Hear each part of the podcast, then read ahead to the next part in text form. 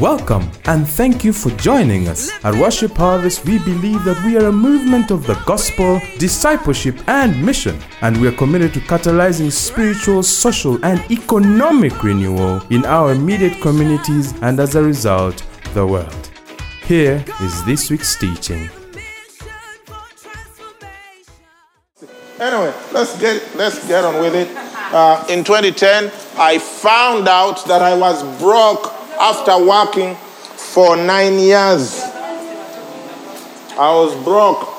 Yeah, I was that person Alan was talking about in the first service. Nine years of work, zero evidence. So anyway, we started practicing the, the principles. Ari and I started listening to books. The Richest Man in Babylon, Secrets of the Millionaire Mind, Robert Kiyosaki's books. And so we started, we said, let's do something. So we, start, we started saving money. Can you imagine? For the first time. We started by saving 10% based on the richest man in Babylon. We saved, we saved, we saved, saved, saved. By the way, later on, B3 and Angela will be joining me. So, for those of you who are looking forward to that section and all the fun that comes with that, hold your breath, it's coming. Anyway, so, ha, ha, ha. Tell your neighbor, ha, ha, ha. I get a good idea. Say, good idea. Which also is a bad idea. To buy a car. At that time, we had saved about 5 million. I deposited the money with a brother who was supposed to get us a car. Those days, by the way, you could start with 5 million to get a car. Not now. So, the brother in church, one of my congregants, delivered not the car. So the money was gone. Someone said, Money talks to me. Money talks, it always says bye to me. It said bye to me that time. For some of you, it doesn't even speak, it waves from a distance. But that's another story for another day. So we lost the money. So we started saving again. You know, the thing about money is money attracts money. When you have no money, it does not, it doesn't attract any money. So yeah, that's why Jesus said that to him who has more will be added. To him who has. Let me get on with my story. So we started saving again. Then at some point we had saved up to seven million shillings. Woohoo! That was like a huge achievement in our lives. Remember, we are coming from zero after nine years of work. Ah.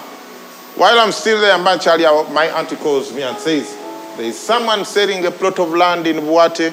It's 17 million. Are you interested? I was like, Of course, I'm interested. Never mind, I had 7 million instead of 17. So we met the guy, deposited, then we took a loan, a very friendly loan, interest free loan from one of our people who loved us. 10 million paid up the land. That was the first asset we owned with Ari. So I started building on the, on the property. At, by that time now we are reading. So we figured out a residential house is not an asset because it doesn't bring money into your pocket. So we decided to build three townhouses. The idea was we would move into one and rent out the other two. So we have what? Someone say with it me? Some kamane. Okay. That- that- that's the idea. So we, we started building. Then it occurred to us after we had just got out of the ground. You know, when you're building foundation, the money keeps going, you don't see anything. So now we had just come up, we hadn't even put the slab yet. We had just put like hardcore. It occurred to us it was going to take us, at the rate at which we were saving, it was going to take us more than 20 years to build that thing. That's when it occurred to us this is not a good strategy. So we formed a company, Future Housing and Space. We sold the property to the company and we became shareholders. Other people came on board. We finished that project in maybe three and a half years and we are working on another one now. Our vision is to build 10,000 housing units.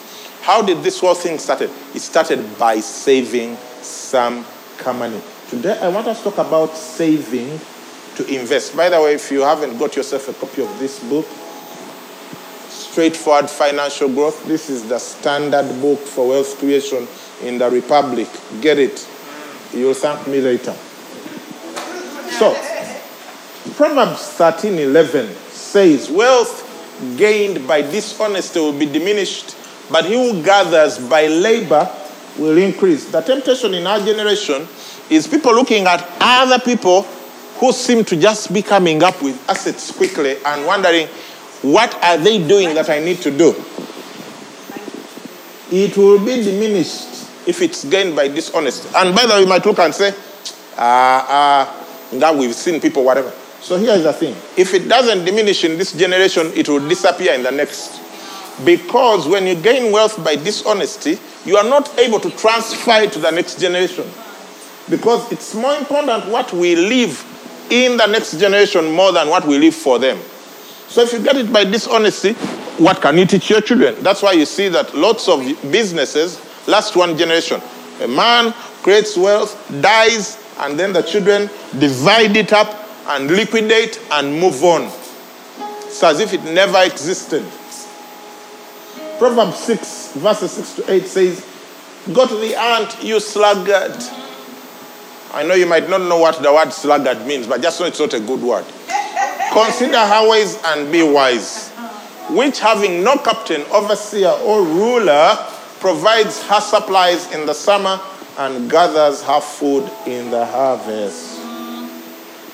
Says it has no captain or ruler. Financial growth requires self leadership. If you're waiting for a captain or ruler to sort your own mess out, it's not going to happen.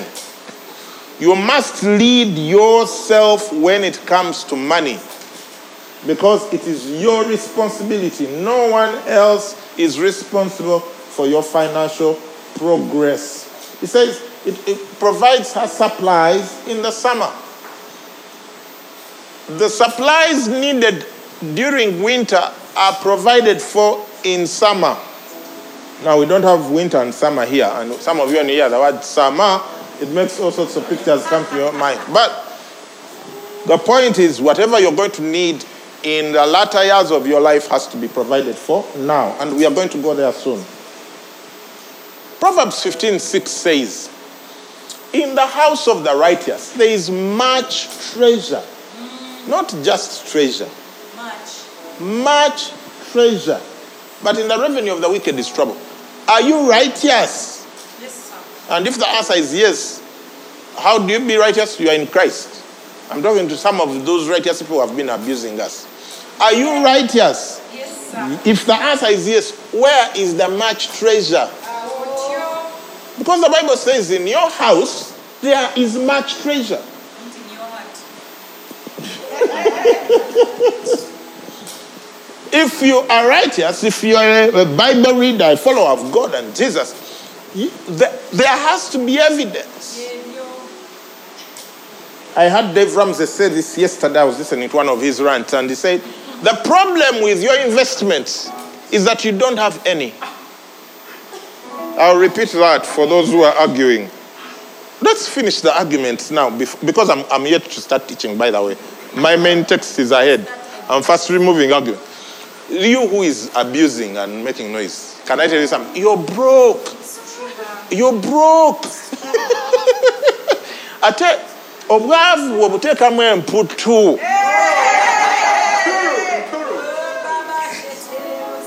so the problem with your investments is that you don't have any that last statement only applies to some people so proverbs 21 20 there is desirable treasure like the treasure which people want and oil in the dwelling of the wise, but a foolish man squanders it. How do we know you are wise? There is desirable treasure in your dwelling.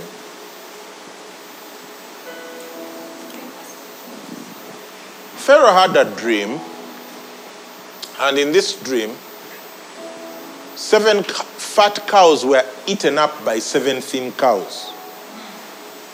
The amazing thing about it all is that the seven thin cows didn't grow fat after eating the seven fat cows. That's what happens to financial lives of a lot of people. So listen carefully, don't take anything for granted. And then seven fat stalks of grain were swallowed by seven thin stalks of grain. And the thin ones remained thin. So being thoroughly disturbed, Pharaoh called all his people who were in, in the dream interpretation business and no one could interpret it until they identified Joseph. And then Joseph came and interpreted the dream. And we are going to read Joseph's interpretation and then try and apply it to 2020 and see how it works. By the way, we we just had the highest uh, number of COVID cases yesterday or the other day, like 300 plus in one day. So wear your mask. Don't use crowded public transport. Insist on uh, social distancing. Buy some uh, sanitizer and use it regularly. Stay away from crowds, etc. Shop online. Get wise. The point is not about, it's not about you. You might say, I'm fit, even if it is me, I, I- I'll get well. The problem is if we all choke up the hospitals and we overwhelm the health system, then those who are vulnerable will have no uh, option. So, do the right thing, okay? And then remember you're a disease-free zone. Remember you're a disease-free zone, and so start behaving like one by doing the right thing. Okay, Genesis 41, 25 to 30. Let- Let's take va- one verse at a time. Then Joseph said to Pharaoh, The dreams of Pharaoh are one. God has shown Pharaoh what he's about to do. The seven good cows are seven years, and the seven good heads are seven years. The dreams are one. And the seven thin and ugly cows which come after, after them are seven years. How many of you know poverty is ugly? Uh, okay, let's continue. And the seven empty heads blighted by the east wind are seven years of famine. This is the thing which I've spoken to Pharaoh. God has shown Pharaoh what he's about to do. For those who are listening to me on radio and you wonder who Pharaoh is, it's Pharaoh. Indeed, seven years of great plenty will come throughout all the land of Egypt. Seven years of great plenty. But after them, seven years of famine will arise, and all the plenty will be forgotten. It will be forgotten. It will be as if there was never plenty in the land of Egypt, and the famine will deplete the land. Okay, let's first look at that. Now, like all other ancient societies, Egypt was an agrarian society. So, this idea of cows being swallowed up by cows and grain being swallowed up by grain was serious. And the, I, the fact that Joseph was talking about the fact that there was going to be years of famine in an agrarian society where the only true value or wealth you have is agricultural products, famine means decimation of the economy. So he was warning, warning them that something was, happen, was going to happen to the economic systems that would be thoroughly destructive. Now, this is an economic story, not a spiritual one. Okay, Bible readers. This story talks about economics. It's an economic story. So don't trip. Don't get confused. Switch on. Okay? Now, let's let me upgrade it to now because a, a lot of you listening to me are not into agriculture right now. In the natural movement of life, there are three seasons of your life. Three. There is what I call the law of threes. Everything significant is in threes liquid, solids, gases, Father, Son, Holy Spirit, Father, Mother, children, sun, moon, stars. It's always threes. Go study how a chord of three cannot easily be broken. Okay. So there are three phases in your life. There is the first phase of your life is the development stage. That's when you're being taught how to read, write, think, etc., and you go to school.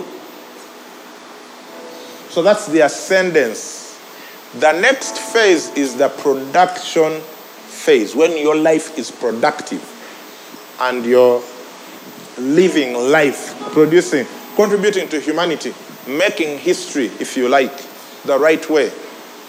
And then the last phase of your life is the transfer phase to the next generation, where you some people do what they call retirement, which is a very bad idea.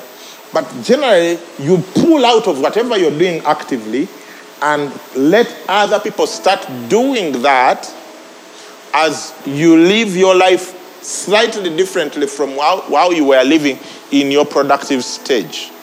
That's when you're an investor, you just oversee things, things are working, and you gracefully age with a lot of money and pass on to the next generations that wealth, and then you go to heaven properly. Like Abraham, Isaac, and Jacob. That's the last phase. Now, as long as earth endures, you will go through those phases. The problem with youth is you think you'll always be young and ascending in everything. And so instead of learning the lessons you should learn at that stage, you learn the lessons later in a state of bitterness.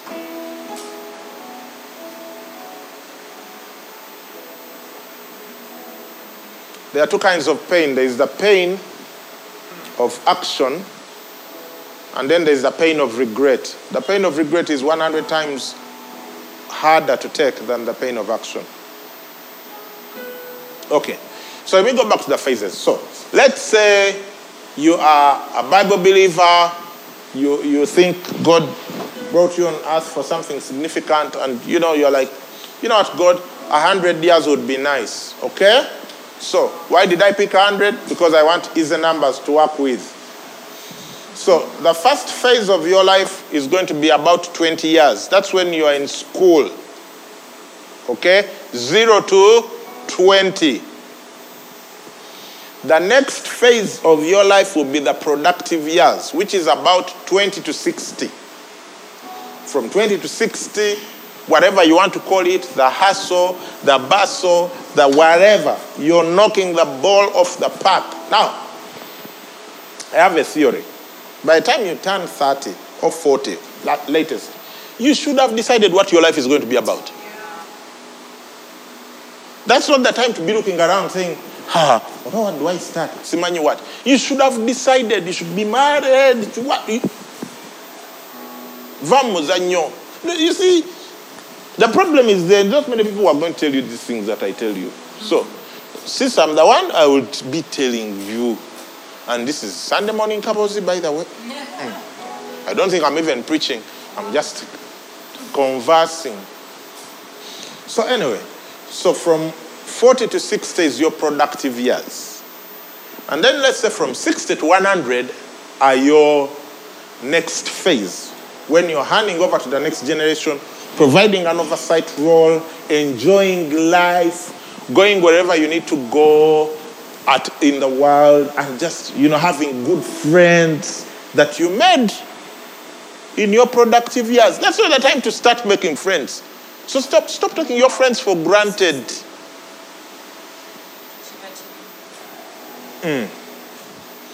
So from 60 to 100, that's your now, that's past noon. Hmm? Afternoon into evening. nice. So, you know, evening, you can either have a nice sunset or storms into your afternoon. Sunset or snow. Okay? Okay. So now, let me upgrade us in our thinking. Those 40 years of production, those are the seven years of plenty. I want you to equate the seven years of plenty in the Bible story to the 40 years of production. And the seven years of scarcity, which Joseph was predicting, which don't have to be seven years of scarcity in your life, depending on what you do. You see, scarcity is, is, is determined by how you treat plenty. Yeah. How you treat plenty determines whether you have scarcity or even more plenty when other people are having scarcity. Because what happened is that while the Egyptians were running into scarcity, Pharaoh, who did the right thing, was running into more plenty. So the seven years of scarcity in quotes are those 40 years after. Okay. By the time I'm done with this, by the way, a lot of you will have regained your sobriety. Now, why, why am I saying this about You don't be 80 years, 80, 80. You don't want to be 80 years old and you are there hustling on a border, dashing to beat the deadline to reach your job, to explain to your 25 year old supervisor why you are late.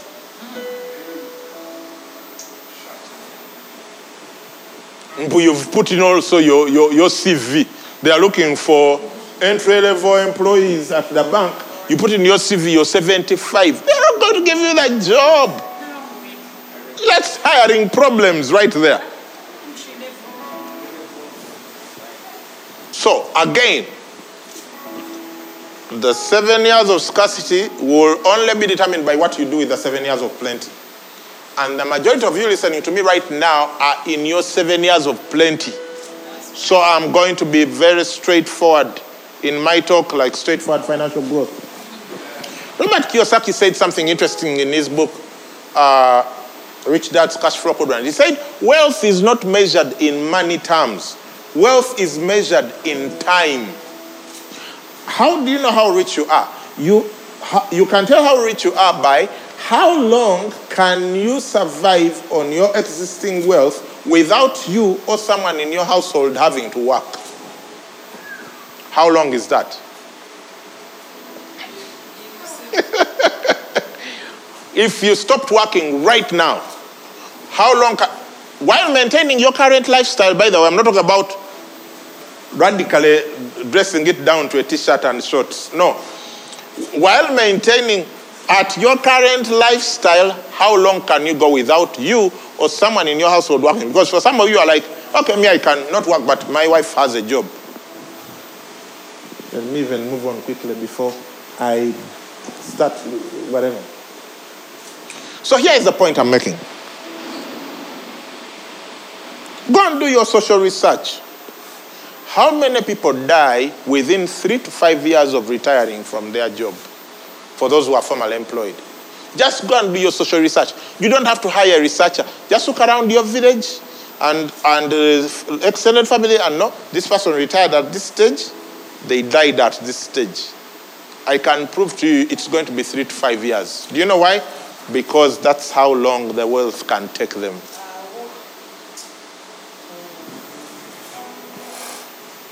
Now, the good news is it does not have to be like that. Now, let's find the wisdom of Pharaoh, which in uh, Bible spec Egypt is the world, but is tapping it from the righteous man Joseph.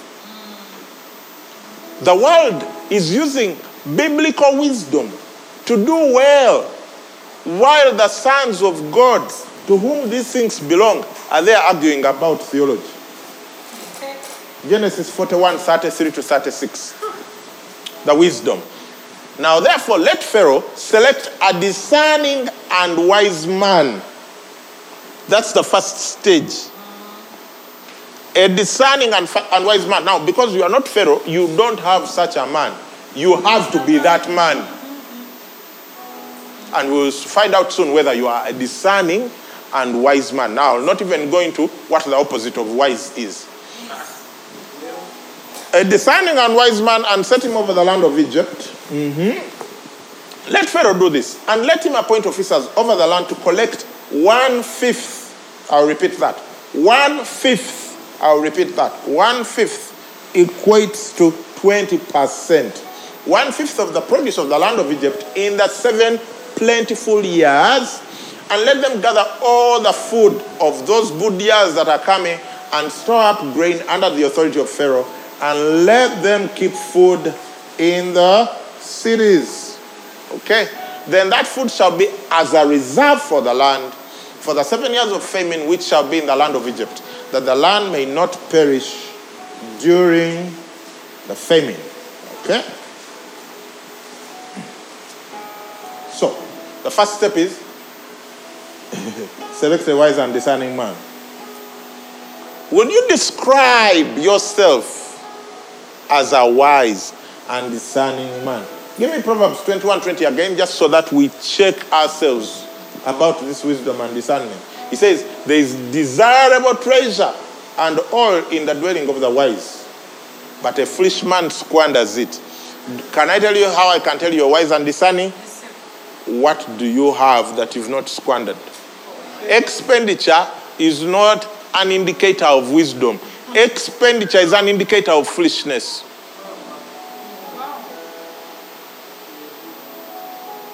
Gathering or containment of treasure and preventing it from leaving you is what reveals your wisdom.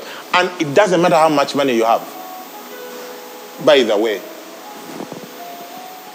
So, so the wise and discerning man sets aside a minimum of 20% of their produce, which your produce, you're not into agriculture, you have a job.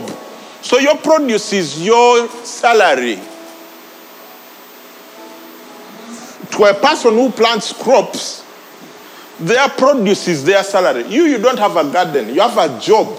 Your job is your garden. So when they pay you your salary, that's your produce. Give me, take, take me back to, to Egypt.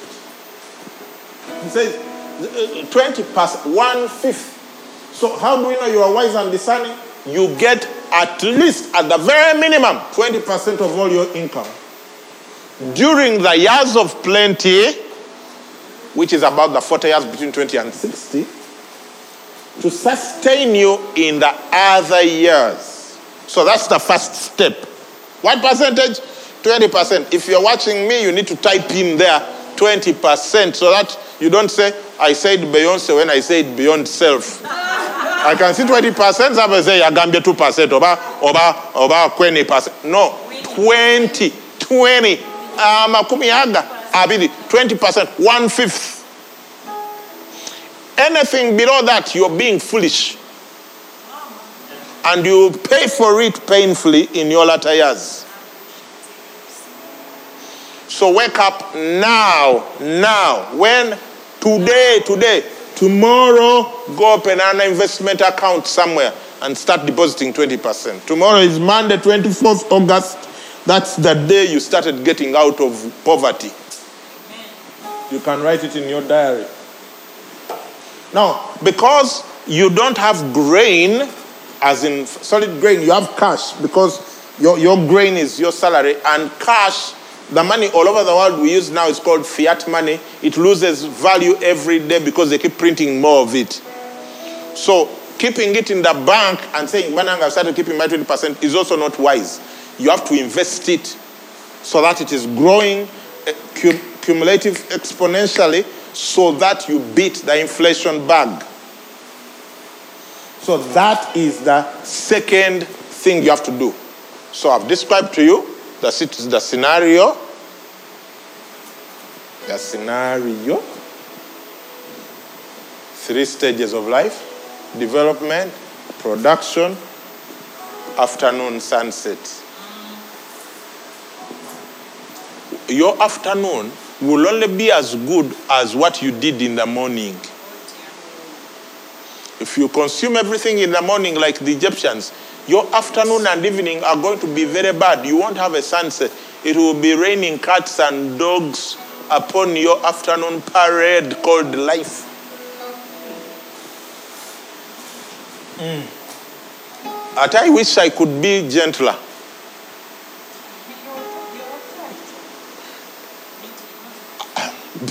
There's no other way to do this thing. I have to wake you up. So, so let me ask you.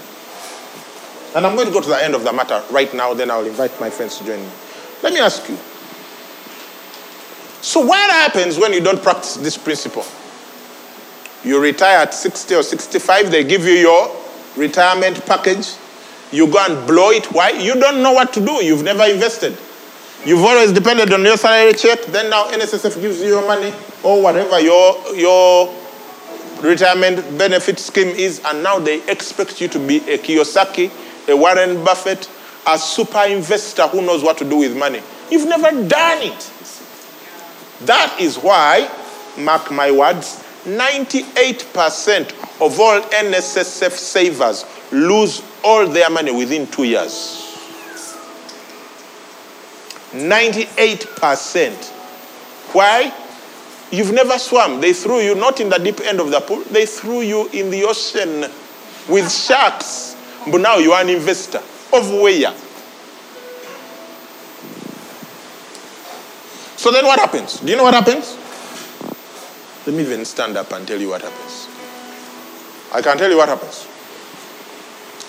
So now you are out there. You used to go to work, you probably even had a company car. and now you're looking for your friends, they can't be found. Everyone has gone to their village. Eh? You can't find your friends. Your money is going, you're watching it go like this. Your money runs out.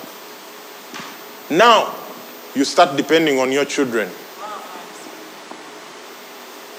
Meanwhile, the Bible says a good man leaves an inheritance for children's children. Now you are reversing the scripture. Instead of leaving an inheritance for your children's children, even what they are working for themselves, you start eating it. You start eating your children's Inheritance. inheritance. Not, not inheritance. Not you haven't given them anything. You're eating their own work. You're reversing the scripture. And you get stressed, and people start getting all these kinds of diseases people get around that stage. Do you know why people get all those diseases? It's not just old age. Look, the Americans and all the other people, they eat much worse than us, but why do they live longer than us? It's a poverty question. So now you're old, you're broke, at all in Tondo. You know when you can be old?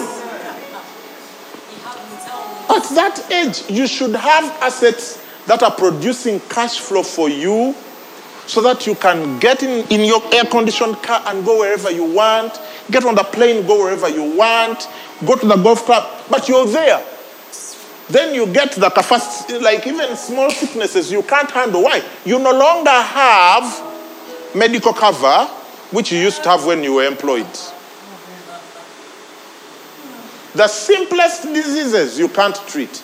Now the children have to marshal themselves. When I was at the what day, etc, etc.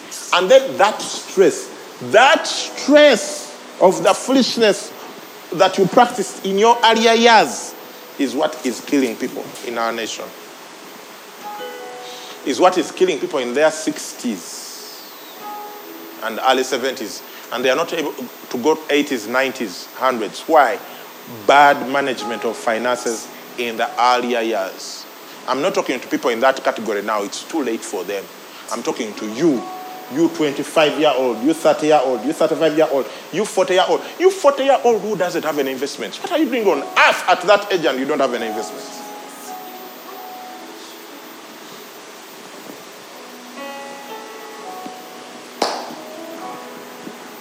The end of the matter. Take me to the end of the matter. Let's see, let's see how the situation ended for, for Pharaoh, for Pharaoh's people. Genesis 47, 13. Wow. God, give me grace to communicate this well. And please don't be offended. Hmm? I love you. Don't be offended. I didn't intend to offend. I'm trying to put that truth on the table the way it is. Now, there was no bread in all the land. This is what happens when scarcity comes. Yeah, there is no bread. Says, now there was no bread in all of the land, for the famine was very severe.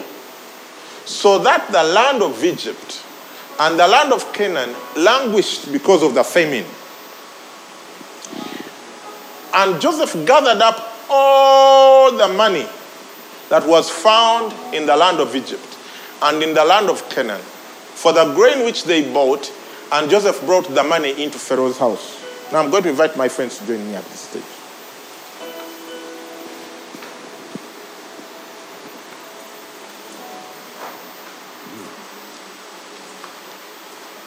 Joseph gathered up all the money. That's cash. That's liquid assets. Okay? So, the first thing that goes when scarcity hits is the cash. Whatever you had, whether in savings or in your whatever, uh, pillow bank, mattress bank, I don't know. It's all gone. That's the first thing. So, the first thing Joseph gathered was what? All the money. Okay? So, and what did he do with the money? He banked it. Take me back. He says he he brought the money into Pharaoh's house. Now remember, who saved and invested the 20%? Pharaoh. Who did not? The Egyptians. They thought they were special. They thought that these laws of economics don't apply to them. And I'm talking to some Egyptians right now. In these years of plenty, you are making all that money, you have a fat salary, you have money from this deal, that consultancy, It is, You're chopping the money. You think life will always be like that. You think you're the first one in the world to have a job and to have money. You think these laws of economics don't apply to you. You think you're better than your fathers. You're in trouble. So, the first thing that disappeared was the cash. But the cash didn't just disappear. The money didn't like get obliterated. No, the money simply moved. It moved from those who did not plan, those who didn't invest the 20%, into the house of the guy who had invested the 20%. That's Pharaoh. Now, how do I know that there are some other facts that come through quickly? When every time I read this story, I always thought that Pharaoh just went to the Egyptians and forcefully took the grain. No, he didn't. He actually bought it. That's why they were buying it back. He bought it. He didn't just take it for free. And you know, how many of you know, in the time of plenty, the price is different from the time of scarcity? I imagine that in those seven years of plenty, the Egyptians were telling Joseph, You want to grain? You can even take for free. It's too much. We can't do anything for it with it. And Joseph, like, okay, we'll take at basement prices. Now the years of scarcity come and the price is not the same. So the first thing to do to go where? liquid assets. Liquid assets gone. Next verse. So when the money failed in the land of Egypt, and the money always fails, and in the land of Canaan, all the Egyptians came to Joseph and said, Give us bread, for why should we die in your presence? For the money has failed. I said, Money talks, says buy. For some people, it waves from a distance. Then Joseph said, Give your livestock. I know many of you, you've never seen this story like this. You always read this story of Genesis and how it ends with Jacob, and you think you've never seen this story this way. You've never seen Joseph's story this way. It's an economic story. So he says, Give your livestock. You have no cash? Yeah. No, you have livestock. What does livestock represent? Movable assets. Give your livestock and I'll give you bread for your livestock if the money is gone. So they brought their livestock to Joseph, and Joseph gave them bread in exchange for the horses, the flocks, the cattle herds, and for the donkeys. Thus he fed them with bread in exchange for their livestock that year. Now, you're going to sell your flat screen, your furniture. This is what happens, by the way. I'm talking real life here. Flat screen furniture gone. Those cars you used to park in your compound, you start selling one by one. What's happening? You have no investments that produce cash flow to feed you in these latter years. So you, your only chance is liquidating your assets. And when you're liquidating, you usually start with the movable ones. Once you, you've always looked around and say, oh, oh, we are not using that thing. Sell it. Sell, sell, sell. That's why those things are there. That's why there are pawn shops and garage sales and all of that. That stuff is there because of that. People need cash. They are getting rid of movable assets. If you understand, you know that I've covered liquid assets, movable assets. There's one more category to come. Co- Continue. When that year had ended, they came to him the next year and said to him, We will not hide from my Lord that our money is gone. You know.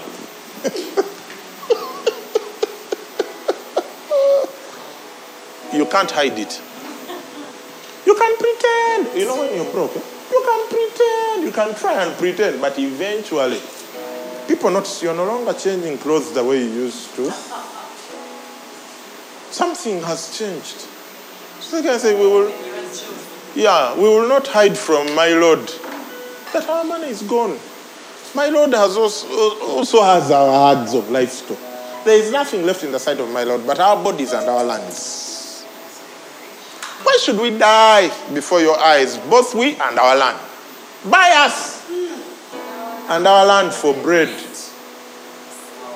And we and our land will be servants of Pharaoh. Give us seed that we may live and not die, that the land may not be desolate. Then Joseph bought all the land of Egypt for Pharaoh. For Pharaoh. So first it was the cash, all the cash belonged to Pharaoh. Next it was the cattle. Pharaoh became the, apart from the priests, Pharaoh was the only livestock holder in Egypt. Next land, Pharaoh became the number one. That's, this is where all these laws, by the way, that government owns all the land, what, this is where it came from. Bought all the land of Egypt for Pharaoh. For every man of the Egyptians sold his field because the famine was severe upon them. So the land became Pharaoh's. Okay. The next thing is the land, fixed assets. The land or real estate is the last frontier of economics. That's why even very rich people who have lots of businesses that produce money like you've never imagined, they still buy buildings and land and build. There's a reason why Mukwano has arcades in Kampala. Why? That, that, those buildings, they are nothing compared to the money Mukwano makes out of industrialization. But it's the last frontier. So everyone knows, have some real estate. If you bought land around Kampala and Greater Kampala and the neighboring areas, and I know you have, don't assume that the people who sold it to you were very enthusiastic about selling it to you. They sold it to you because they needed grain. They needed grain. Those children needed grain. What will your children be selling? If you don't heed the counsel I'm bringing today, what will your children be selling? Don't think you are the last ones to buy.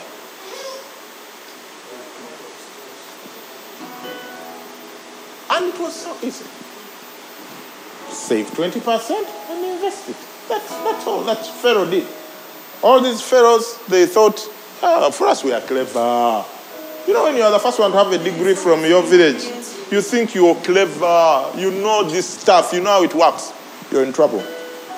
Again, the problem with your investments is that you don't have any. So, so the land became Pharaoh's.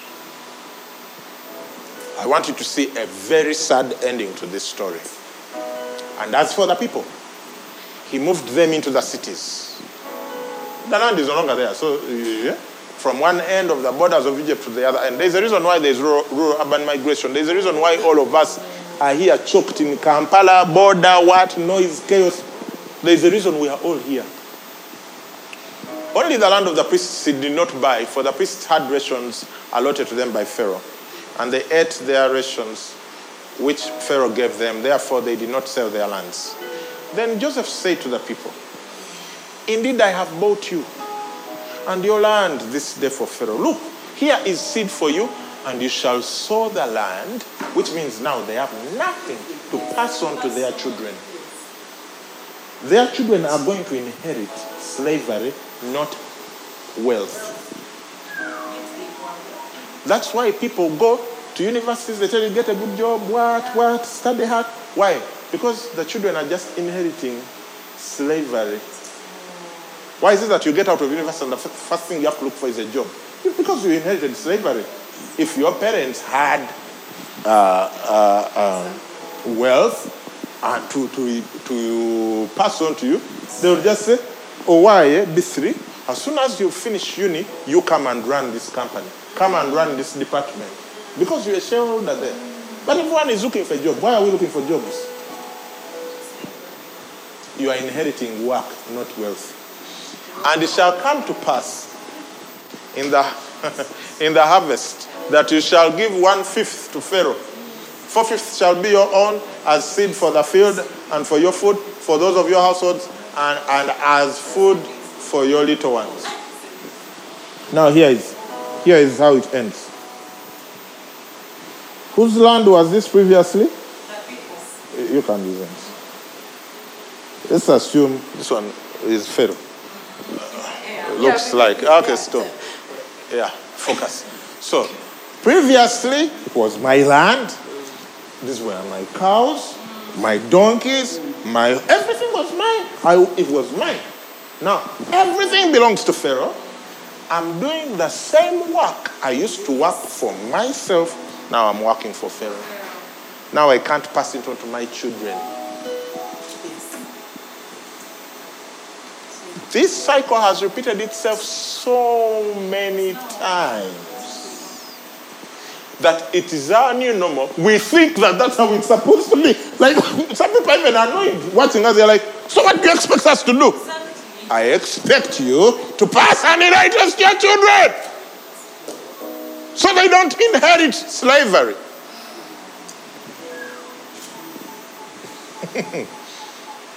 when slavery is so normal that no one can see that it is slavery.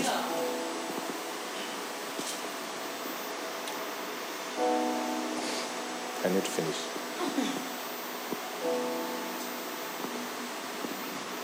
So, in the days of slavery, let's say you're my master. Huh? Huh? These people's mics are on, right? yes. Yes, yes, yes, yeah. Okay. So you're my master. What? But you don't pay me any money to work for you because you bought me. But for your own good, you have to provide certain things for me, Yeah. including but not limited to housing, food, clothing, entertainment, mm-hmm. Medical. medical. Yeah. Why? Because if I don't work because I'm sick, who is losing money? Lose You're losing money. If I don't work because I'm, or if I don't work as hard because I'm hungry, you are the one losing money. Because I'm an investment. I'm a slave. You won't take how much you won't take how much to produce for you. Yeah. So if I'm hungry, less work. Sick, no work. That's why there is Bored. medical cover at work, by Yeah. the way.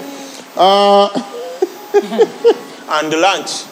They- that's why they serve lunch at your workplace. So that you work. It's, it's yeah, they don't have to lose money.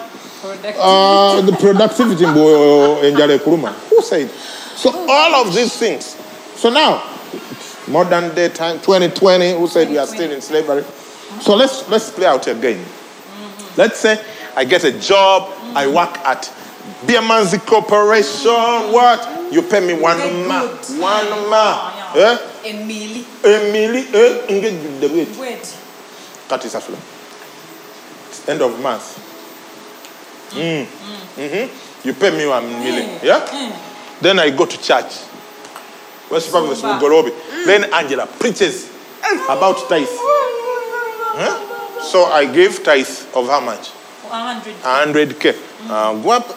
Thanks. How much do I have left? 900. 900. Thousand. Which money is mine? Nine 900. yours. 900,000. Yeah, 900 is what I have. Yeah. Not 1 million. Uh-uh. Okay. Now there's a problem. Mm. For me to work for you, mm. I need a place to stay. It's. And let's Not say your your your your your place, your office is somewhere in town. Mm. So I go to Chida, find a place there, huh? Mm. rent one room, mm. huh? one bedroom thingy. Mm. How much? 300 k. 300 there. Uh huh. 300. Eh, eh, is that 200 is ah. it Charlie? 200 you have to walk through water. Oh. Hey. 300. Yeah. Rent, leta rent. So this is my land, Landlady, yeah. Uh huh. On part the one milli. Hey.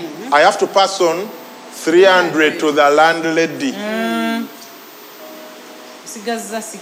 Remember, You paid the slave owner has to house the slave. Yes. The slave owner has to house the slave. Okay.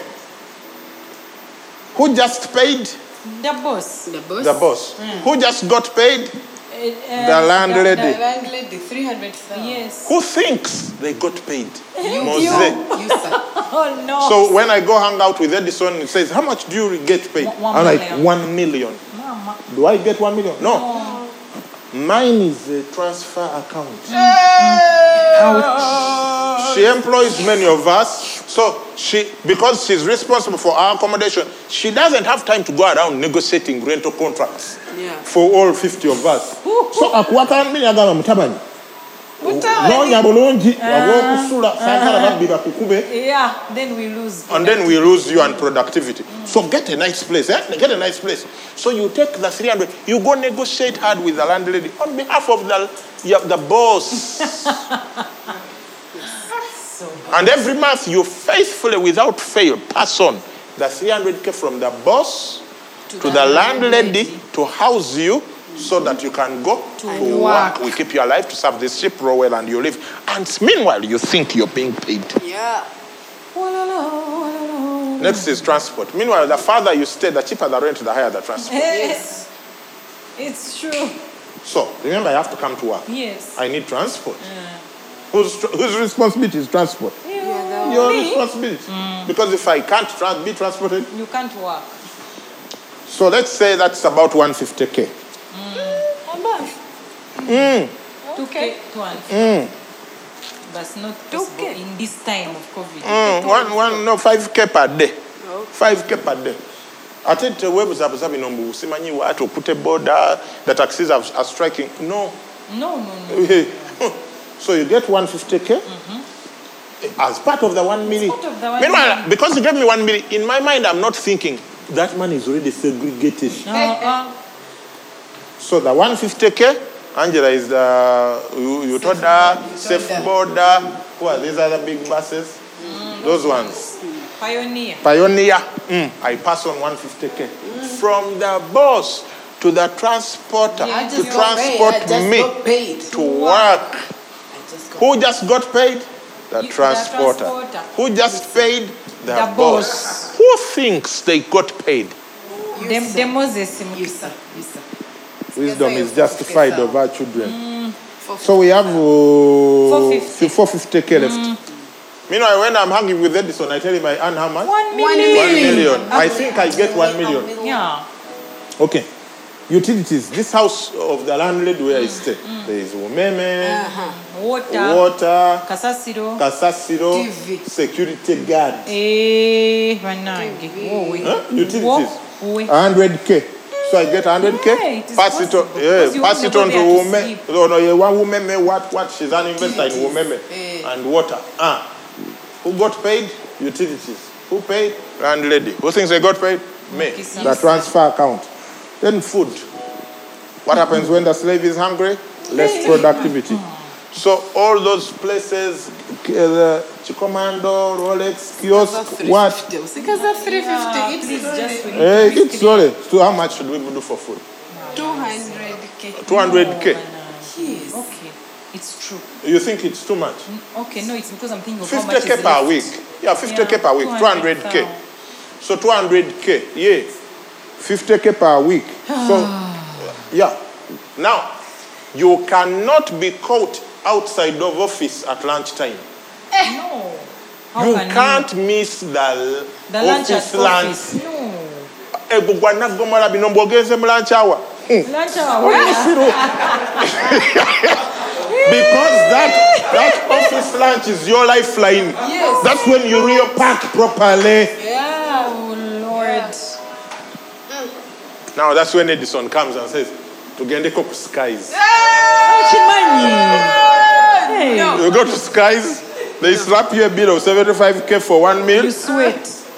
No, you There's don't no sweat. more you collapse. There's no more spirit in you. they have to call an ambulance to take you out because half of your budget is gone in one meal. Anyway, let's continue. Wow.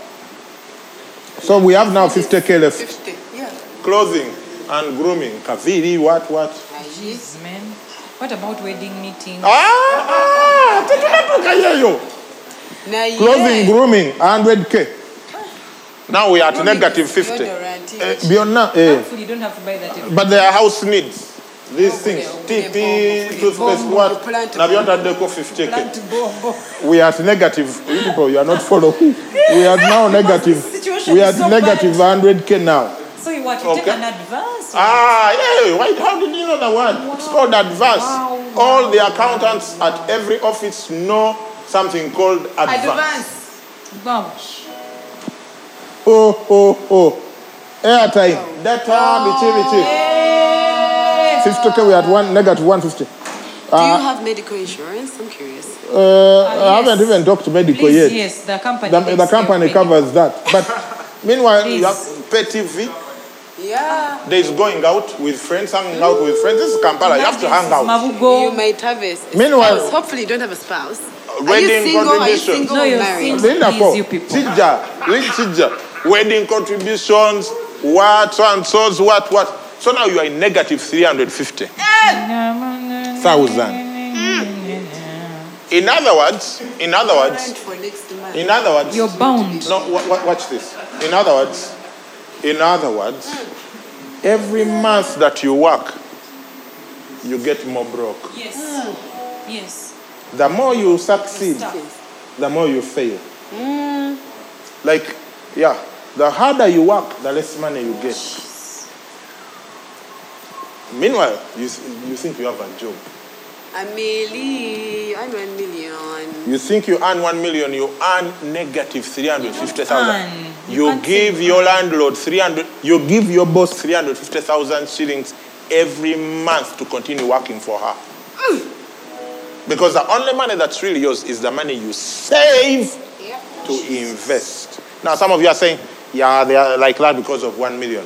Okay, oh, we take you to four million. It doesn't matter. Everything multiplies by because four. you have to live in a better house. You go from the house of 300k to 1.2. Yes. Your transport, instead of all these things, you get a car, get a car, loan, a loan. a car loan, Yeah. and you start paying the car loan. This cycle has repeated itself for hundreds of years. And many of you are caught in it. And after you've been caught in this cycle for a long time, you finally hit what they call what? Retirement. Here is a story from Ghana, which sounds as if it's from Uganda. Re- read for us. A story from Ghana that reads like Uganda. Growing up, I noticed something very interesting. A lot of the men in my town who were in the formal economy and could rely on monthly income died shortly after coming to retirement, normally between three and five years. Many of them would have just semi would just would have just semi-completed their building projects, not done but still habitable. The next thing is for them to finally invest some of their SN, SSNIT, which is NSSF for Uganda, cash, into their wives' businesses, normally grocery stores. Hello. Unfortunately, a couple of them still pay fees of children, normally out of wedlock. They then suddenly die. The superstitious inclination of the local folks triggered rumors that the poor widow, the wife, knows something about the death because she wanted the house and the petty business all for herself. Sometimes family members would even go and inquire from the oracles what killed their man. But come to think of it, what really, really killed these men? I believe it is the pension shock syndrome. One, a lot of these men will work for an average of 30 years in the formal sector, religiously depending solely on their salaries. Two, personal savings and investments are very alien to them. They chop everything they earn. Okay, chop my money. Mm. Number three, they believe their biggest security is their children who will come and take care of them when they are old. Number four, there is also over reliance on the NSSF pension. They believe the bulk money will take care of all their problems, including starting slash completing their building project. Number five, at the peak of their career, they are so indulged in the pleasures of this life, busily funding the side chick economy and fathering all manner of children outside their matrimonial homes. Number six, then the day comes and they turn 60. They receive a letter from their employers. It is time to go. Bungalows are vacated. A truck is made ready to transport them back to their destination of choice. Okay? Thank you. Number seven, so they move to family houses temporarily or even permanently. Others move into their hastily and shabbily completed homes, mainly funded by the proceeds from their pension. Funny enough, they realized there was nothing lumpy about the lump sum NSSF paid them. the money is all gone at this time, and they are forced to solely depend on the monthly pension, pensions, which is a pale version of what they received as working class. Some attempt to farm with no prior experience. Others help casually at their wife's provision shop. Majorly sit in their lazy couch most of the day, reading through the dailies with their radio. I can see this. Set by them at their porch, intermittently receiving Listening to Yeah, BBC. BBC. BBC. Yeah, and You have to greetings. be You have to be international. Greetings from passers-by. Muzei, Muzei, greeting them. They spiral into bouts of depression when it dawns on them that by being old and broke, they've become half or even less than men they were. Majority don't survive this mental turmoil and die before their time. They may also run to contest a chieftaincy stool for, with the aim of continuing life. The battle of securing the stool, coupled with its litigation, is also another problem to think of. So, what can we learn from our fathers? What can we learn from our fathers? One, take control of your financial independence. Invest consistently during your working life. NSSF should not be your plan A. Number two, little drops of money wasted today will cost you your harvest tomorrow. Keep your focus, avoid that side chicks and side children. Number three, don't plan your old age around your children. Many of them may not have found their feet before you die. Number four, set your spice up, spice, your spouse up early.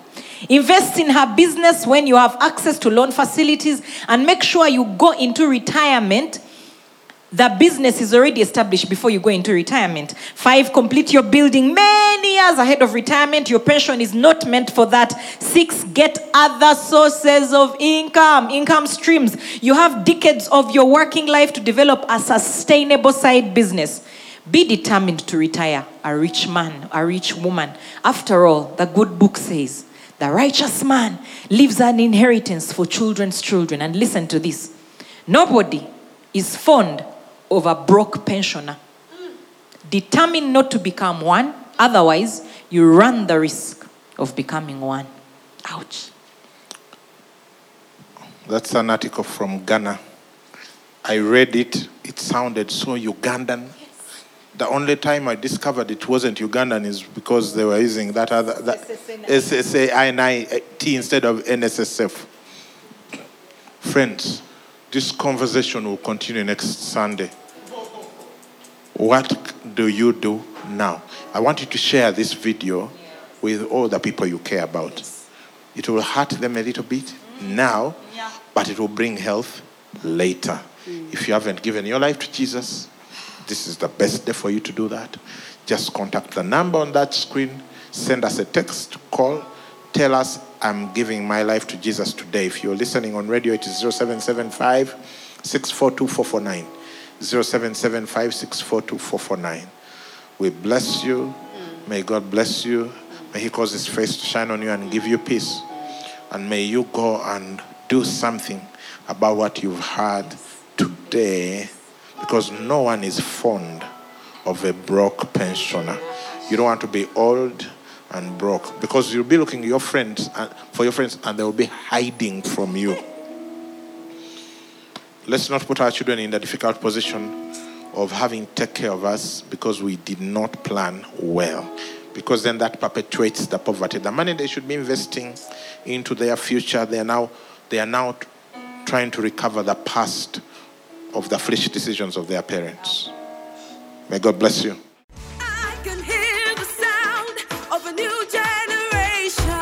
Thank you for listening to this teaching. We hope that you've been blessed by the Worship Harvest Sermon series. For more teachings and other resources, visit www.worshipharvest.org or call 0393 281 555. That is 0393 281 555.